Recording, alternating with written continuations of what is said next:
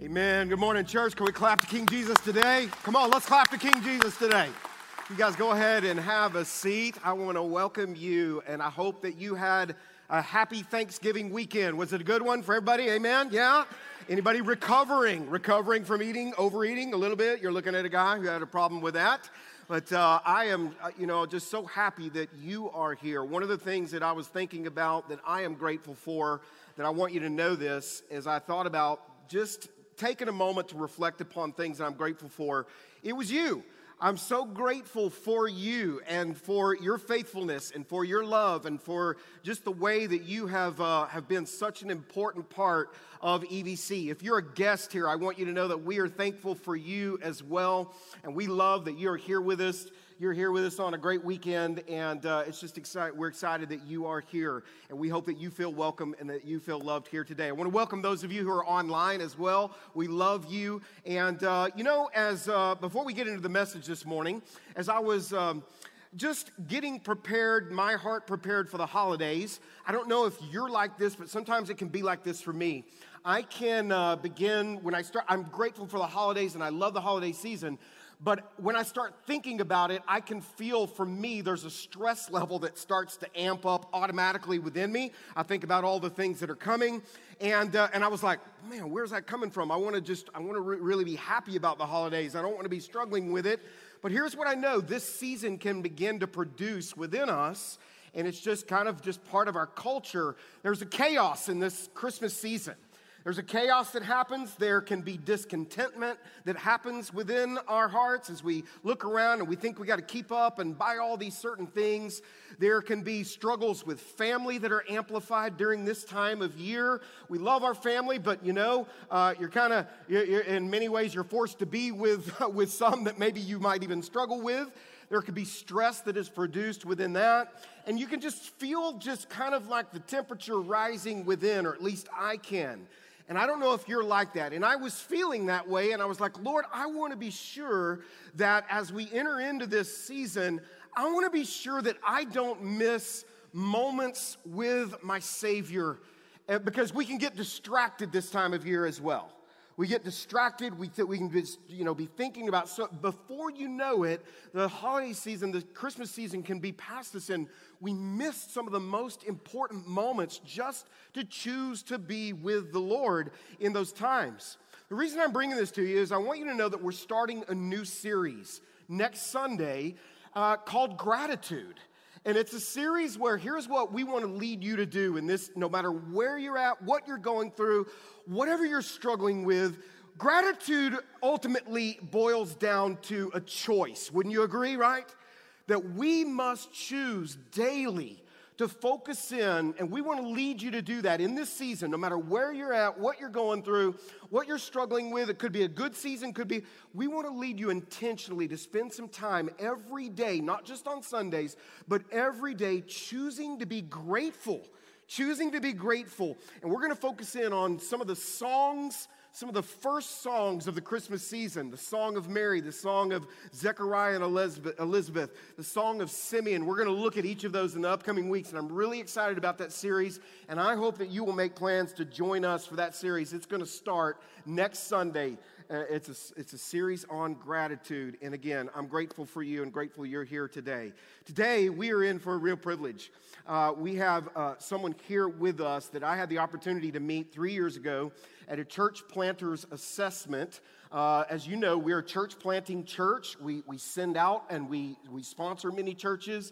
Uh, through EVC Go Gift that many of you give to makes it possible for us to multiply other churches. We're not trying to be the biggest church around here. We want to be a healthy church. We want to be a multiplying church, ascending church, where we not only are sending uh, money to help in those endeavors, but also sending people because it takes both of those things to develop new churches. And so I met Shay and Robin Wood at this church planters assessment a couple of years ago, uh, three years ago. And as I get called to be an assessor for those who feel like they're being called to start new churches, in that process, as I observed them, I could see in that just within moments that, that, that they truly were called by God to plant a new church. And I'm excited about Mercy Hill Church. We have been, we have been sponsoring them for the last couple of years. You know, it's, it's hard to plant a church. I want you to know that. We planted EVC 23 years ago. It's hard. And I want you to know that new churches like that need support from churches like ours to come around them, not only financially, but to come around them and support them. It's hard to plant a church. It's especially pl- hard to plant a church coming out of, out of a pandemic or in the middle of a pandemic. And so that is kind of when Shay and Robin uh, felt led to do this. And so they are gathering now and they are doing essentially what we did when we planted 23 years ago. They are uh, they're in this place of starting in their home and they will be in Highland Middle School soon. And then they hope to launch publicly at around Easter. And here's the thing we enter into this with open hands as a church. Uh, we, we, believe that all of the resources, finances as well as you, you belong to the Lord. We want to be a sending church. We're not just trying to hoard and gather people here. If you feel led to be a part of this new church plant, we would be excited to send you along with them. And so I want to ask you to give a big EVC welcome to Shay Wood this morning. He's the lead pastor of Mercy Hill Church, and he's going to come. And by the way, one other thing I'd like to do if you are a part of Mercy Hill and that development team right now, would you stand up right now? And we want to just welcome you too. Let's give them a big hand as well. We're excited to have you guys as uh, they're an important part of our family. And so we love you, brother. All right. Hey, man, I'm so glad to be here. You guys have an incredible church with incredible pastors. I don't know if you knew that. Did you, did you know that? Did you know that? No? There's like three people who are agreeing with me here, Bart. We got issues, man. We got we to talk this out. You guys really do have an incredible church. I know that because we wouldn't be here today in this journey if it weren't for EVC. We've been so grateful for the partnership. Um, and, you know, I, Bart Randy call us a sister church. Really, you guys are like our mother church. You, you, are, you have sent us, you're supporting us. You, man, we exist because of your faithfulness and your giving and your generosity. You're showing up, you're serving.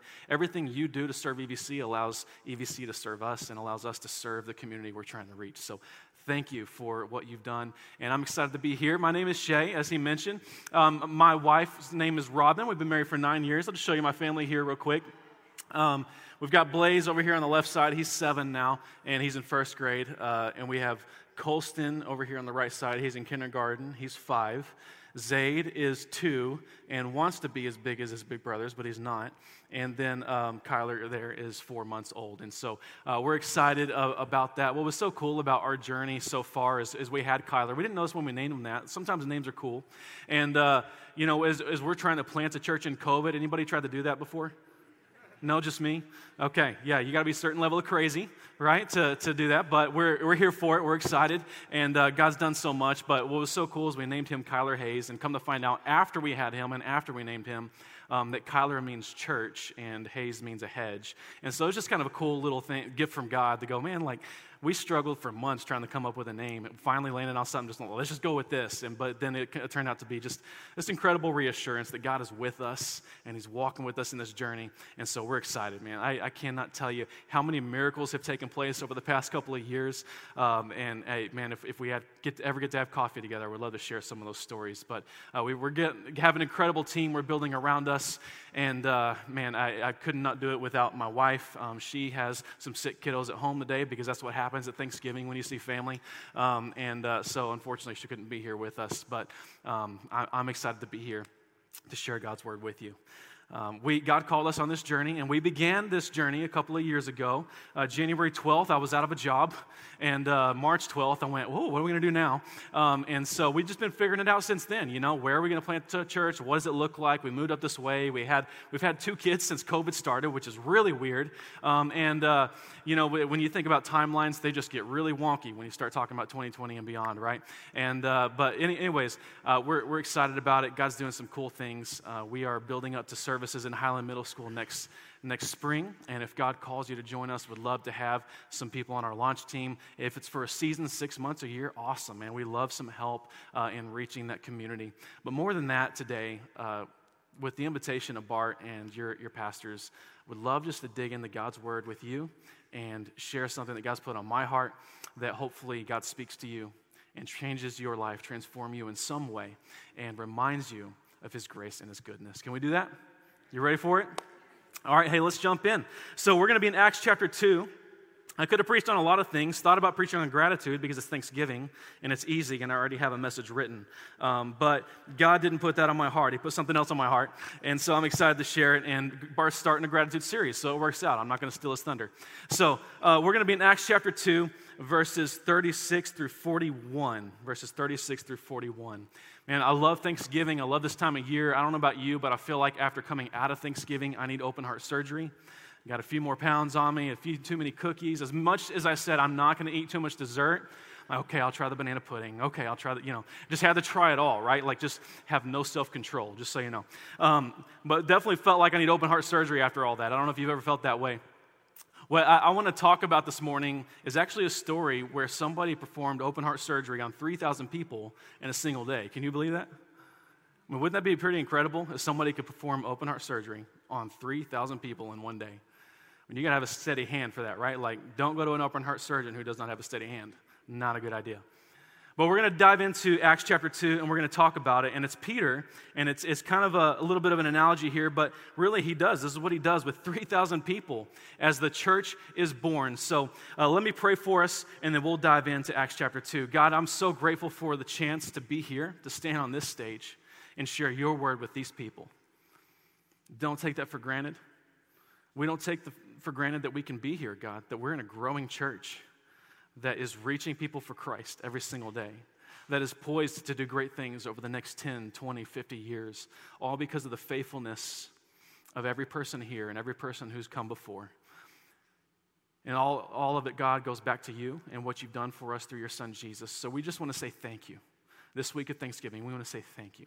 And we want to open our hearts in this moment. God, would you give us space in our minds and in our hearts to hear your word in a way that changes us? Transforms us, reminds us of your goodness and your grace, and rekindles afresh the faith that you've given us in Jesus Christ. And for anyone here who does not know your Son, Jesus Christ, and has not placed their faith in him, I pray that today would be the day that they make that decision for the very first time. Would you give me steady hands and boldness as we talk about your word? And I pray that we all walk away to change today. In Jesus' name, amen. Acts chapter 2. So, let, verse 36 Let all the house of Israel therefore know for certain that God has made him both Lord and Christ, this Jesus whom you crucified. Now, when they heard this, they were cut to the heart and said to Peter and the rest of the apostles, Brothers, what shall we do? And Peter said to them, Repent and be baptized, every one of you, in the name of Jesus Christ for the forgiveness of your sins, and you will receive the gift of the Holy Spirit. For the promise is for you and for your children and for all who are far off, everyone whom the Lord our God calls to himself. And with many other words, he bore witness and continued to exhort them, saying, Save yourselves from this crooked generation. So those who received his word were baptized, and they were added that day about 3,000 souls. 3,000 souls. Man, I, I, could only pray for a day like that with Mercy Hill as we plan. Like, wouldn't it be cool if I could just be like, hey, I'm going to plant a church. Hey, follow Jesus. Oh, 3,000 people, like, oh, yeah, yeah, right? Like, wouldn't that be great? And that's basically what happened the day the church was born. Peter preaches as loud as he can. Maybe you've heard stories of George Whitefield or John Wesley preaching into the open air to thousands of people, right? And the way their voice carries. Can you imagine Peter preaching like that on this day? that he's in Jerusalem in the time of a festival at, at Pentecost, and think, I mean, thousands of people crowding into the city. And he's preaching, open air preaching, so that 3,000 people or more are able to hear this good news, and 3,000 people say yes. I mean, what an incredible moment. Like, like, so what happened? What happened in this moment to make it possible? And when I study this text and I look at it and I think about what was God doing and what was Peter saying, what, what was transpiring in their hearts and through those words that made this possible. And I see in this text three movements of the heart that God brought about in 3,000 people that day. And I believe that God wants to bring about in your heart today, in my heart today, maybe for the first time, but maybe to bring it back afresh to bring it back anew, to re stir your heart for the things of God. And to begin to lean in and listen in to what does God have to say to us. So three movements of the heart that I see in this. The first is this that we recognize the call of God on our life.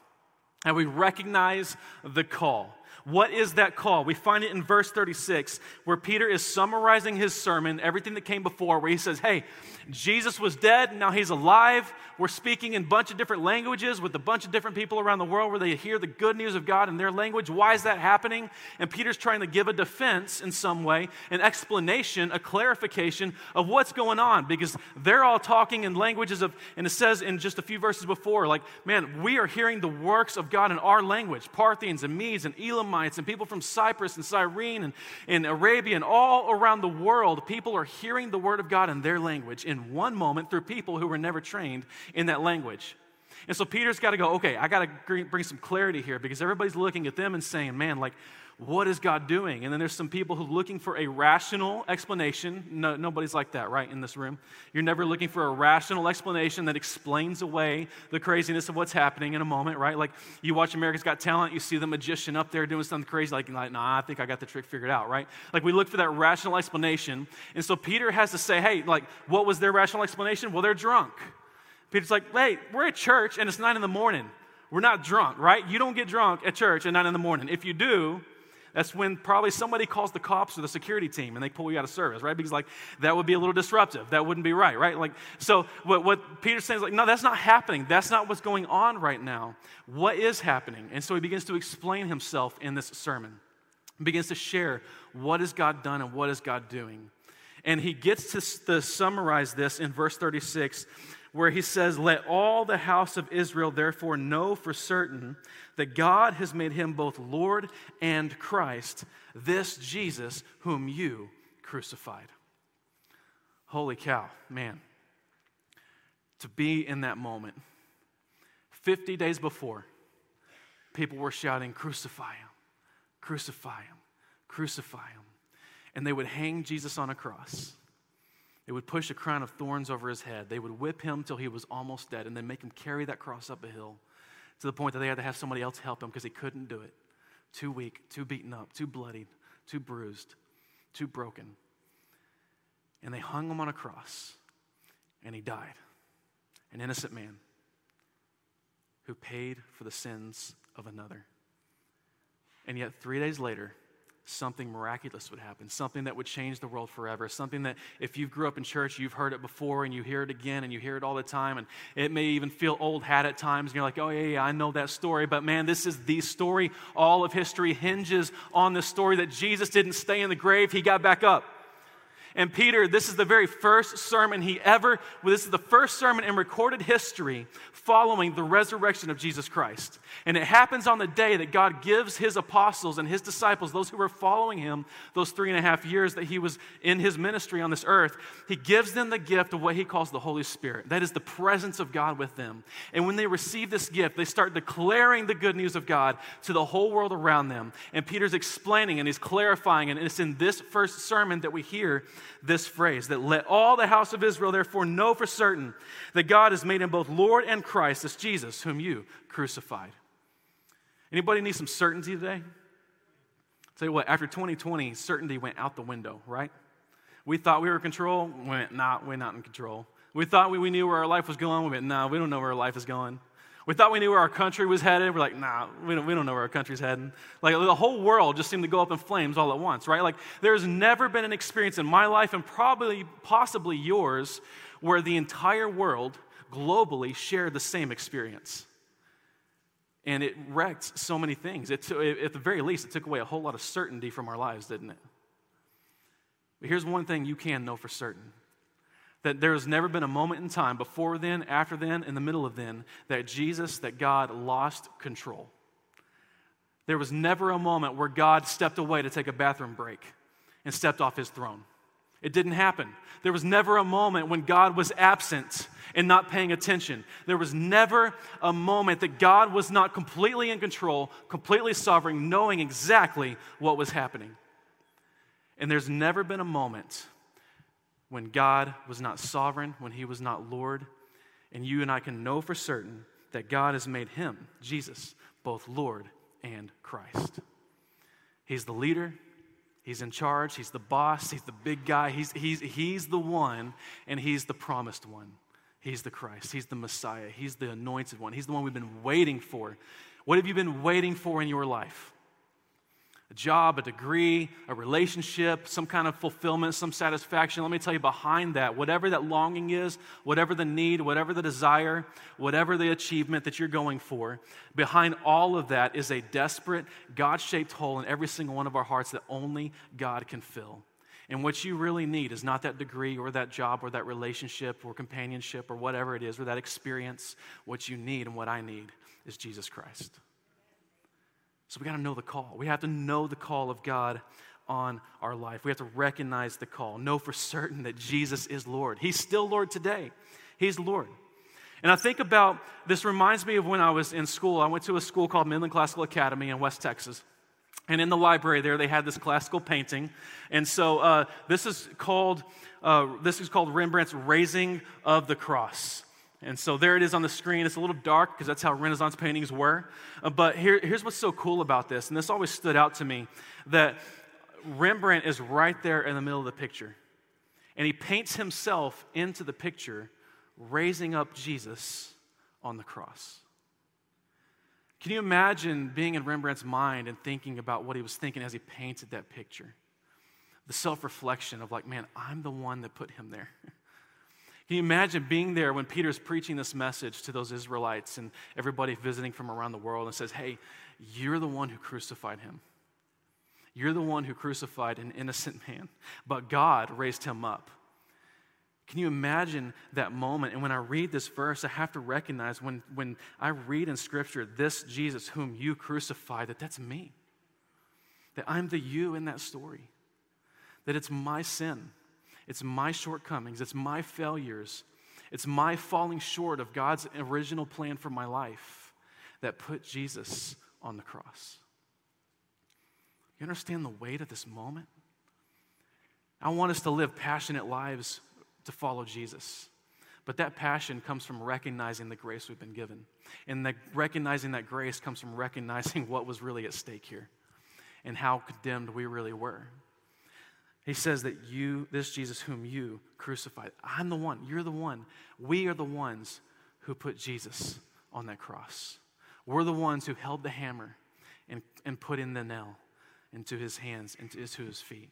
We're the ones who basically, because of what we decided in life to walk away from God, we're the ones that put him on that cross. Can you imagine how these people responded in the first century when they said, now when they heard this, they were cut to the heart? Cut to the heart. You ever been cut by the words somebody else said to you? It's just like, man, like they just, just open bleed, like open heart bleeding, man, like after whatever they said. Maybe it was something mean or, or hurtful or angry or, or vengeful or spiteful. Like, and, and man, they just said something and like, oh, like that just cut as deep as it could possibly cut, right? And, and so often when it hurts deepest, it's someone we love most, isn't it? And a relationship we care about, that man, we just got cut and we're bleeding, and there's nothing we can do about it. I, I got cut on my thumb yesterday, Saturday morning. Um, I, I, was pushing down like a goober. I was trying to get you know stuff more into my suitcase than, than I really could, and I'm putting my toiletries in there. And as I push it down, it's in a little Ziploc bag. I sliced my finger on my safety razor. Let me tell you, not that safe right? I don't know why they call it a safety razor. Those things are dangerous. And I'm like, at an instant, man, blood just going everywhere. It's just gushing, it's pouring out. And I'm like, hey guys, I need a band aid. And I don't know where to get a band aid. And so I like felt like waited for like two hours for a band aid. It was probably 12 seconds, but man, it felt like forever.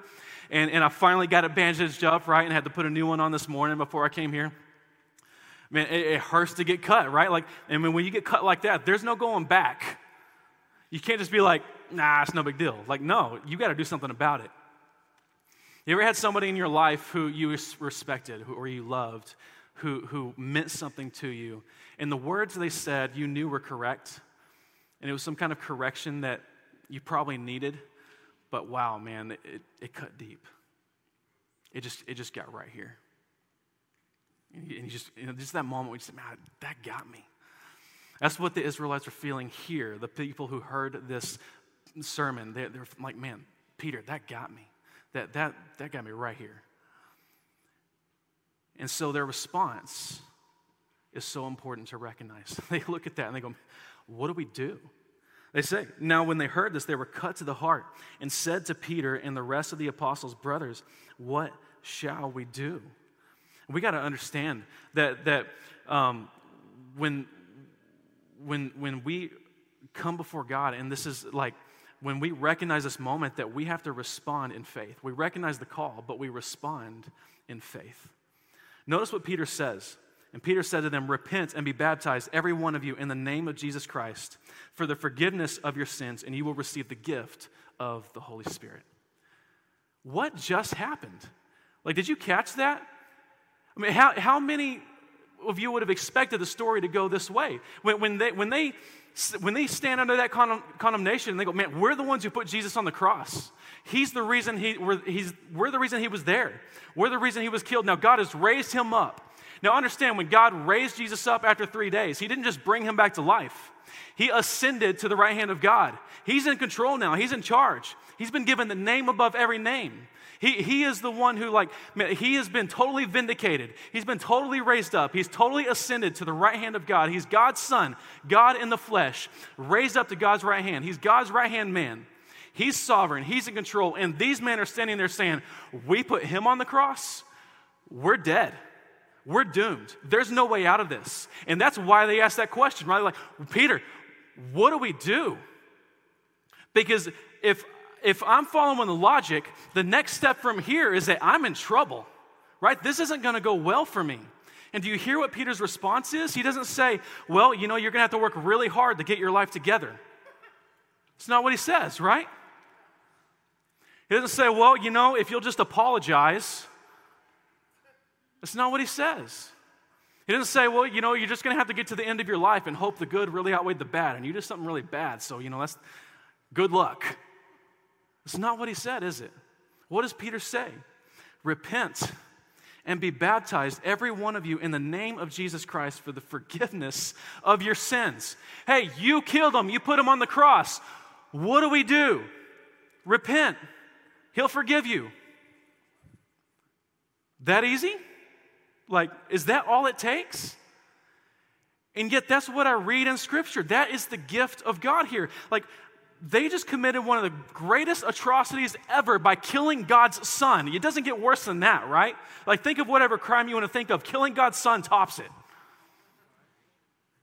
And they get to this point, and he says, You can be forgiven, and God has a gift for you. How does that work? And if I could do anything for us this morning, I know that perhaps some of you have heard this story before.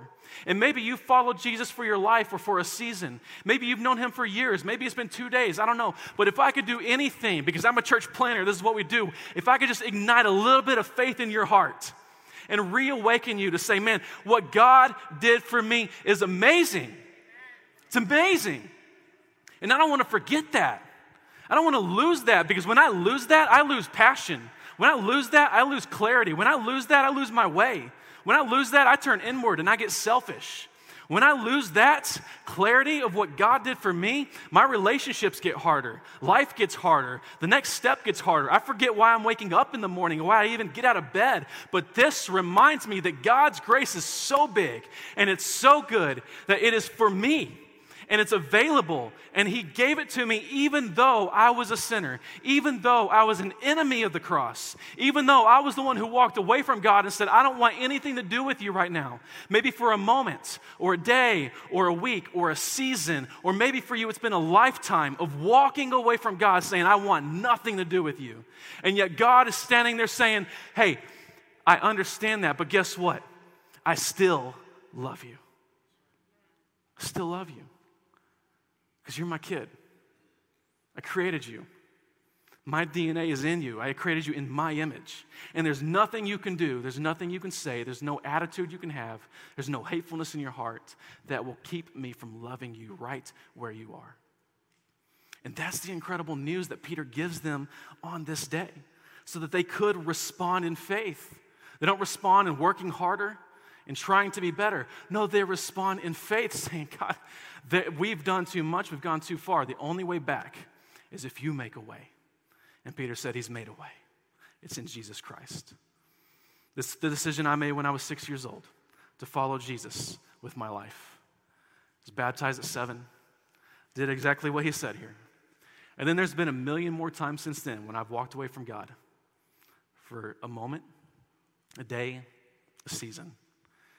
And yet, God is so good that He's brought me back every time. What about you? Where are you with Him today? Is your faith on fire for God, or are you, is it just kind of some smoldering embers? I mean, if I could do anything for you, I got one shot. If I could just reignite some level of faith in you to say, man, I want to say yes to what God has for me. I want to say yes to the bigger story He has me in. Then that's what I want you to do today is to respond in faith. How do we do that? Verses 37 and 38. Brothers, what shall we do? Peter said to them, Repent and be baptized, every one of you, in the name of Jesus Christ for the forgiveness of your sins, and you will receive the gift of the Holy Spirit.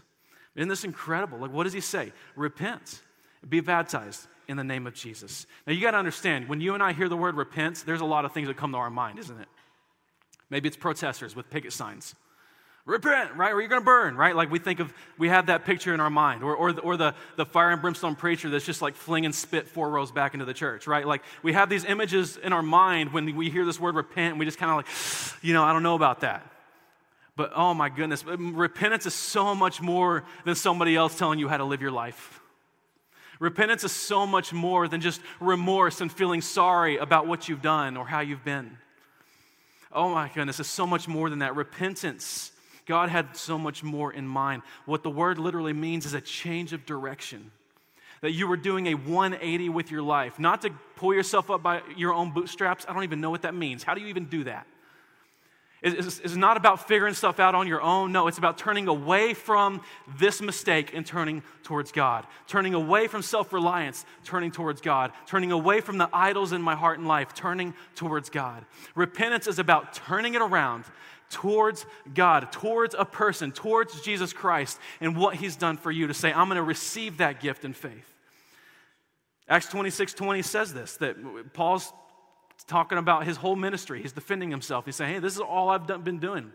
I just tell people repent and turn to God, performing deeds in keeping with your repentance. Now, notice how those deeds come out. Like, he doesn't start behaving the right way and hope God accepts him. No, out of a repentant heart, we begin to change the way we live our life. Why? Because we want to live out the repentance that we're showing, that we want to live repentant lives. We want to keep turning back to God. Every single time we get distracted by something in this world, we turn back to God and say, God, I got to give that back to you. And God is so good and He's so patient and He's so gracious that He lets us do it. He lets us come back time and again because He's that amazing. It's about turning back to God. Luke 24, 47, Jesus says the same thing. Repentance and forgiveness of sins should be proclaimed in his name to all nations, beginning in Jerusalem. This is our job. This is my job as we plant a church. This is what we have to do. This is my command. This is my commission that I go and I preach the good news that Jesus can save you, He can transform your life, you can respond in faith, and then we'll help you live that out. That's what we do, right? And that's what you get to do every single day in your life as well. It's not just about pouring into your 401k and buying a boat that you can drive out on Eagle Mountain Lake.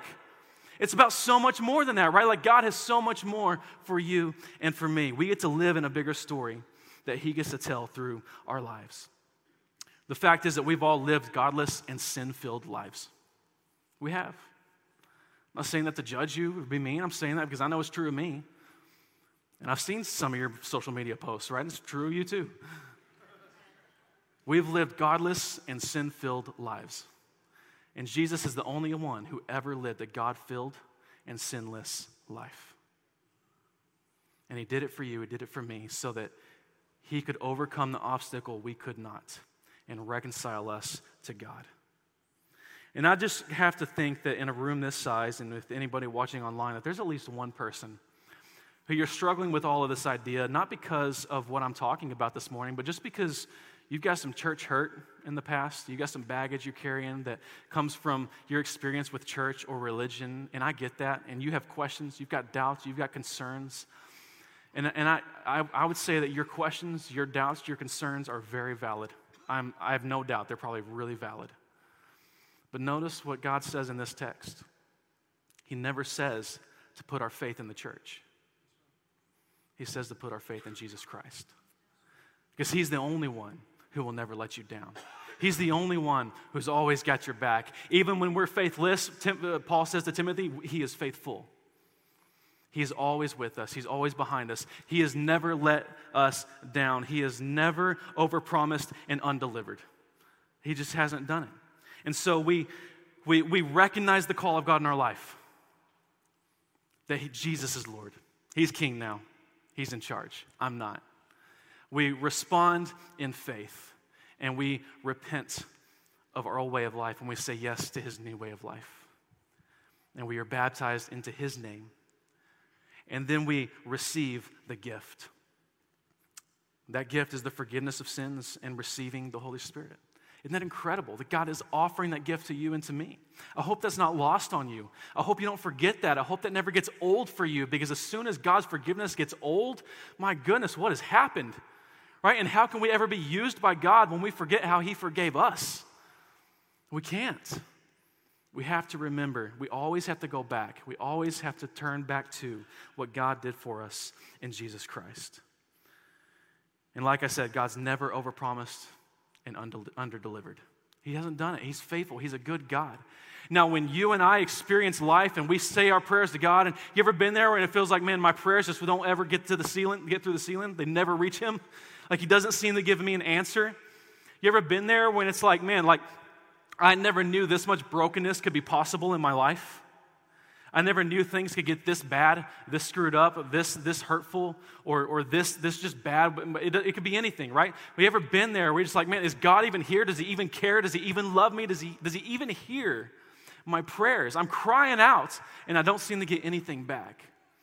And I just have to say that, that God will always, always, always keep his promises. If God has not answered our prayer, then perhaps he's wanting to change something in us as we pray that prayer. If, if God has, has not answered us in a way that we feel like, man, we got exactly what we wanted, maybe we want the wrong thing.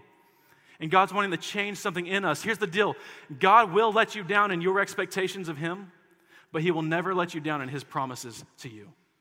He's never broken a promise. So, what happens when you and I expect something of God and God isn't delivering? Does God change? No. We change our expectations to align with His will and His purpose. So we receive the gift, but receiving that gift means that we trust that He knows best. We trust that He's in control.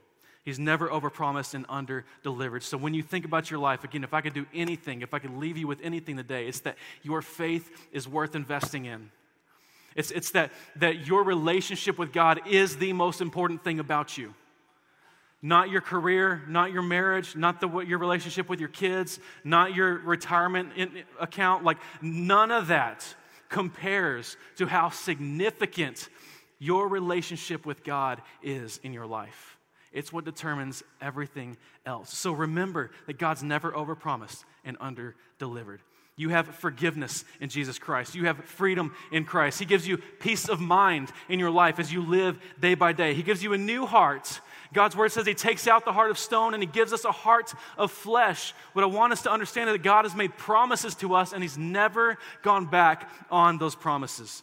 In verse 38, He says this You will receive the gift of the Holy Spirit. What is the Holy Spirit? Well, that's just God's presence with us.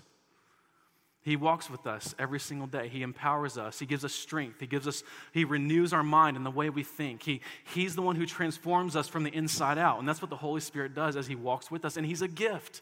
Now I gotta be honest, too many times in my life, I look at the Holy Spirit like he's on loan.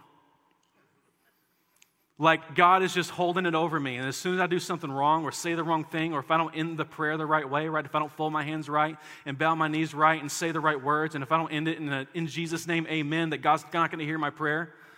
And He's going to take back the Spirit He gave me and the gifts that He's given me. But let me tell you something God's Holy Spirit is not on loan, He's a gift. Gifts don't get given back, you get to keep it.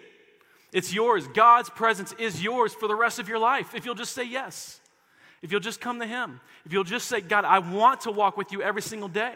And again, we, we get distracted by life, but guess what? That promise is still ours. That gift is still ours, and we can go back to it. We can repent. We can turn back to God. Verse 39, he says this. This is probably my favorite verse in this passage. For the promise is for you and for your children and for all who are far off, everyone whom the Lord our God calls to himself. Everybody look at your neighbor and say, The promise is for you. You got to wake up a little bit more than that. You got to help me out. Look at your neighbor and say, The promise is for you.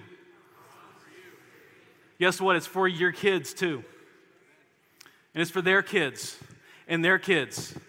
And, and, it's, and it's for the world around us. It's for those who aren't just here in this room, it's for those who are far off. That's those who aren't here. The gift is for them, the promise is for them. The promise is for you. Here's three things I notice about this. Number one, God's promise is personal.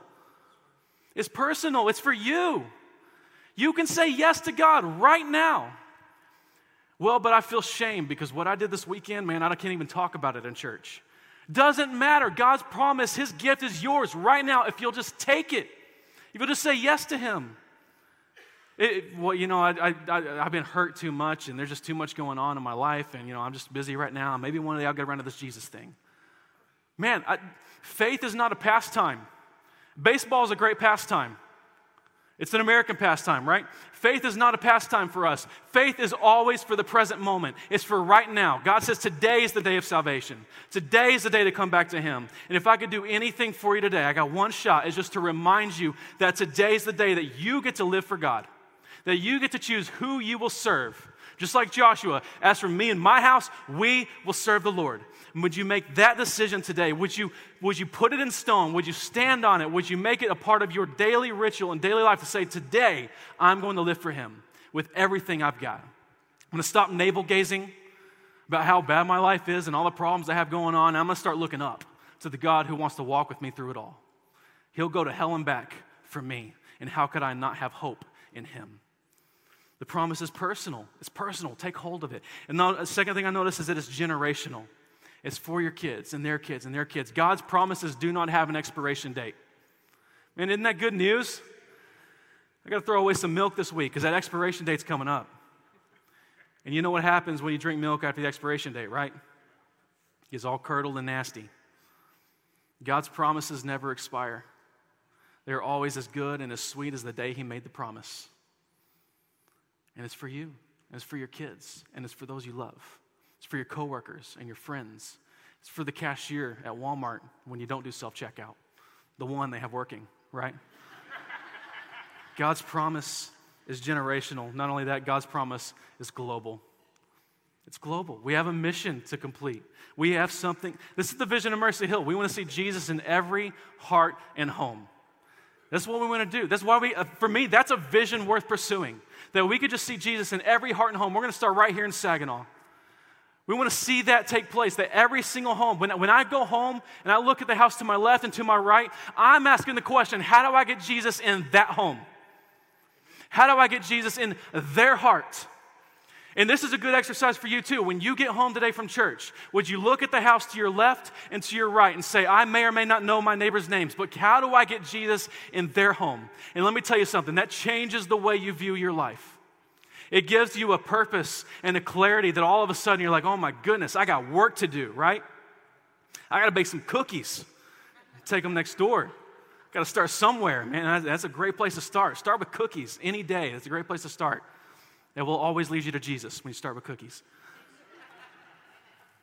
Look at that house to your left and to your right, man, and how do I get Jesus in there? How do I share some good news with these people? How do I walk with them and through something they're going through? How do I just, how do I just be on mission for God wherever I'm at?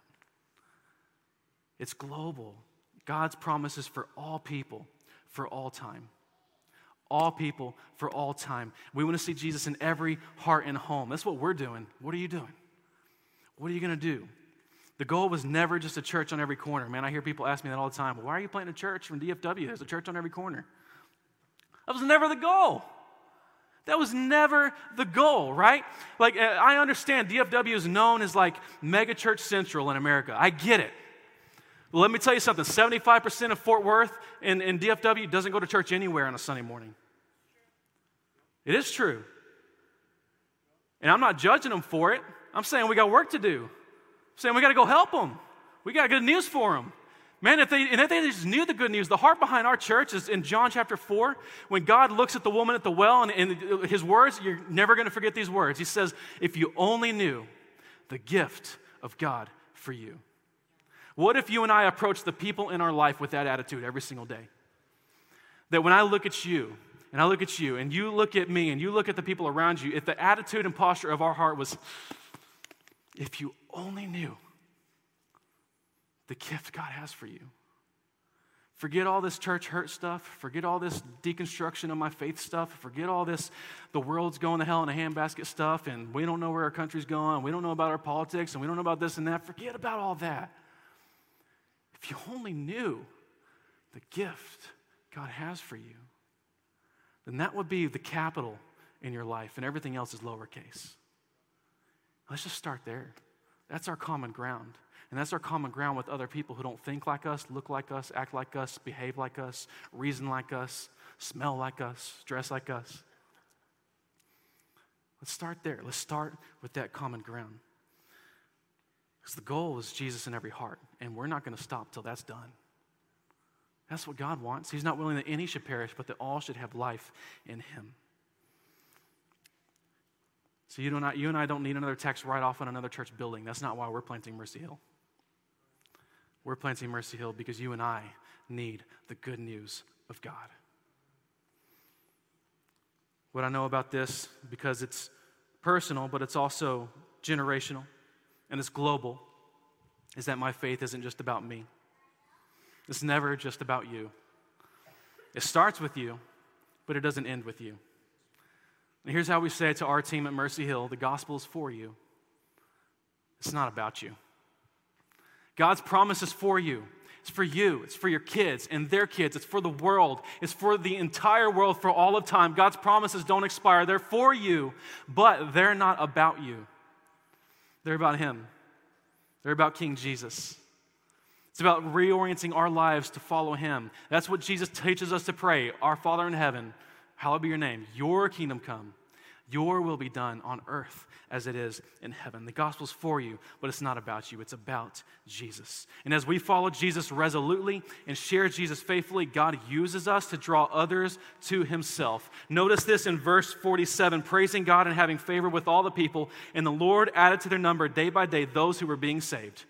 Day by day they added. Why? Not because of Peter's sermon now.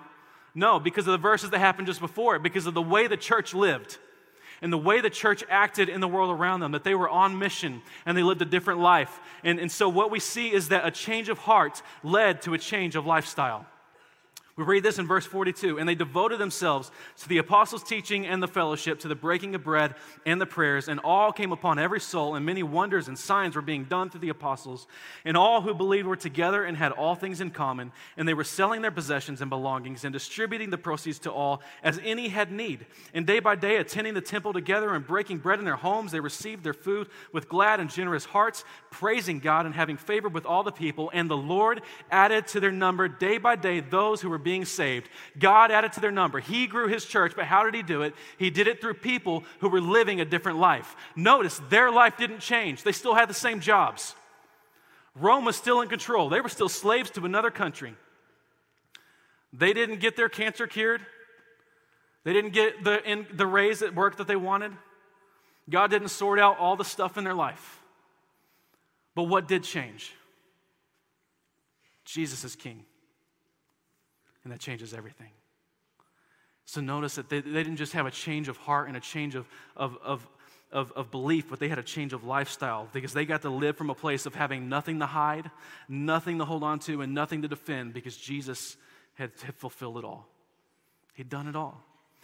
Now we're forgiven. We're filled with joy. We're expected that God will move in our lives. We're excited, bewildered in all that, that we get to be part of something so much greater than ourselves. And this is what I love about church planting because just like them, they got to see the church born from the ground up. Can you, be, uh, can you imagine being there on day one when Peter preached the sermon and 3,000 were added to that number that day? And all of a sudden, you've got 3,000 people living a completely different life than they lived before.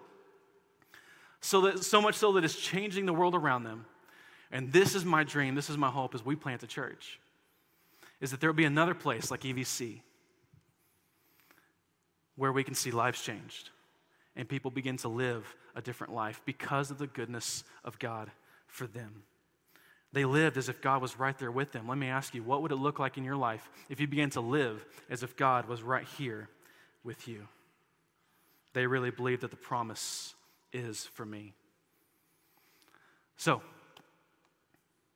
what would it change for you to live as if God was always present with you? Because He is. Most of us hear that phrase and it's like, you know, be careful, God's watching, right? And what, what does that mean? I mean, stop, stop misbehaving, don't screw up. But what if we viewed it in the other way? That God's presence really is with us, not to just correct us. Sure, that's part of it but to empower us and to give us life and to give us happiness and peace and to give us purpose and clarity and to help us walk through each moment knowing why we're here on this earth. The gift of the Holy Spirit is the gift of God's presence with you. So, what would it look like to realign your priorities according to God's purpose for you? I can't help but think that it looks a whole lot like repentance a change of mind, change of heart a change of direction. Trust in God with everything in us. Let's pray. God, thank you for the chance to speak today and to be here, um, to be a guest in, in this house. And I pray that in some measure and in some way, God, you would awaken our hearts to what you want to do in each of us, that you would speak to us right where we are. God, whatever's going on in each of our lives, and that you would show us what it looks like to follow you in this next moment what you would show us what our next step is, God. For somebody in this room or watching online, maybe it's to trust you for the very first time.